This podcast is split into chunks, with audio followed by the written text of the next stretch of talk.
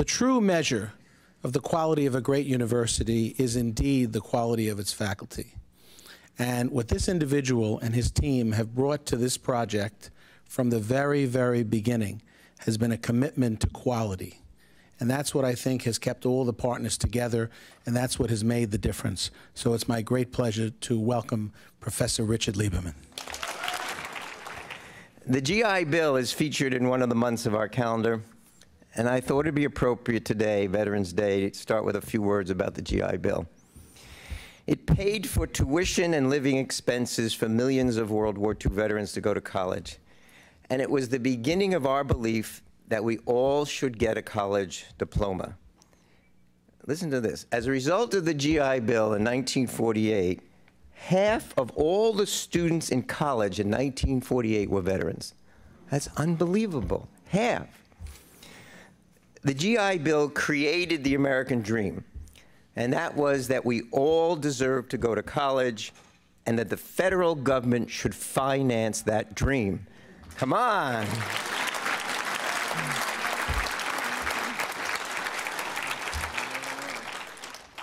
Unfortunately, it was only a partial success. Many African American veterans could not attend college. They had attended the separate but equal high schools and were not sufficiently qualified to go to college. Adding to that problem, the southern states created few opportunities for African Americans. And so the veterans were segregated into the historically black colleges and universities, and the demand for seats on these campuses was so excessive that the historically black college and university turned away half of all the applicants after the war. War veterans applying for college was said, we have no room for you. And they were qualified. Latino soldiers also expected to use the GI Bill to attend college, but found the doors closed. To fight the discrimination, Latino veterans organized the American GI Forum, which exists today, to gain rights they'd fought for in the war for freedom. Their motto was and still is education is our freedom, and freedom should be everybody's business. And they were turned away. Women were also discouraged from going to college.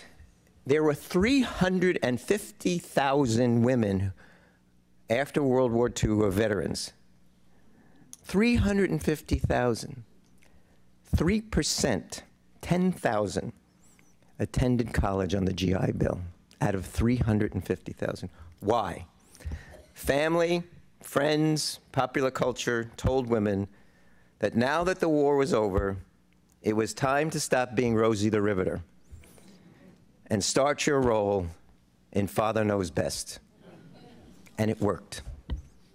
The GI Bill raised aspirations but it would take federal law, federal troops, the threat to withhold federal funds, and students, like me, demonstrating to realize the goal. We also, at the same time, had to expand funding from GIs to everyone. And a Democratic senator from Rhode Island, Claiborne Pell, gave us the answer. And everybody's saying, Pell Grants, Pell Grants, of course, of course. Ah, the aha moment. Listen, Madison Square Garden used to be at Madison Square. No one knows this.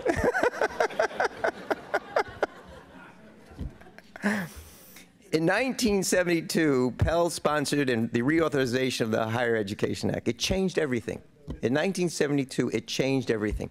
Grants, loans, work study programs dramatically increased the federal role in higher education. For the first time, Grant money went directly to the students and not to the colleges. It created student power. That's what Pell did. That's what the grants did. But for the past 30 years, and as the Chancellor has mentioned, that commitment, ushered in by the GI Bill, has been slipping away. Pell Grants once paid for most of the tuition and most of the cost of going to college. Many of you know this, they barely cover a third of the costs. There was a shift starting around 1979, 1980. I'm not going to mention names. There, you know the names. There was a shift from grants to loans.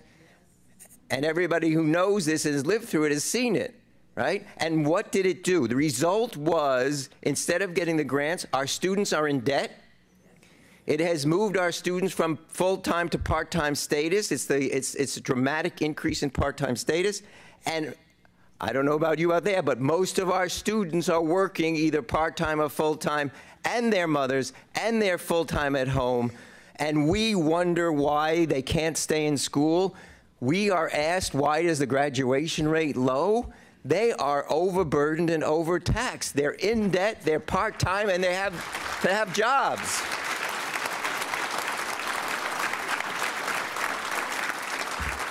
We get it. There's no secret here. Listen, with 17% of our workforce looking for, the, for jobs, and it's edging up from that, we need to support public colleges and universities now more than ever. You just heard that. It's true. The most important investment that we can make for all of our futures is to offer a college education to everyone. And we have to make sure that our students graduate.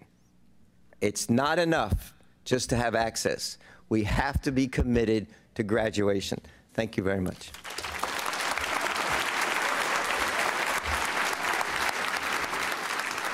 Thank you, Dr. Richard Lieberman.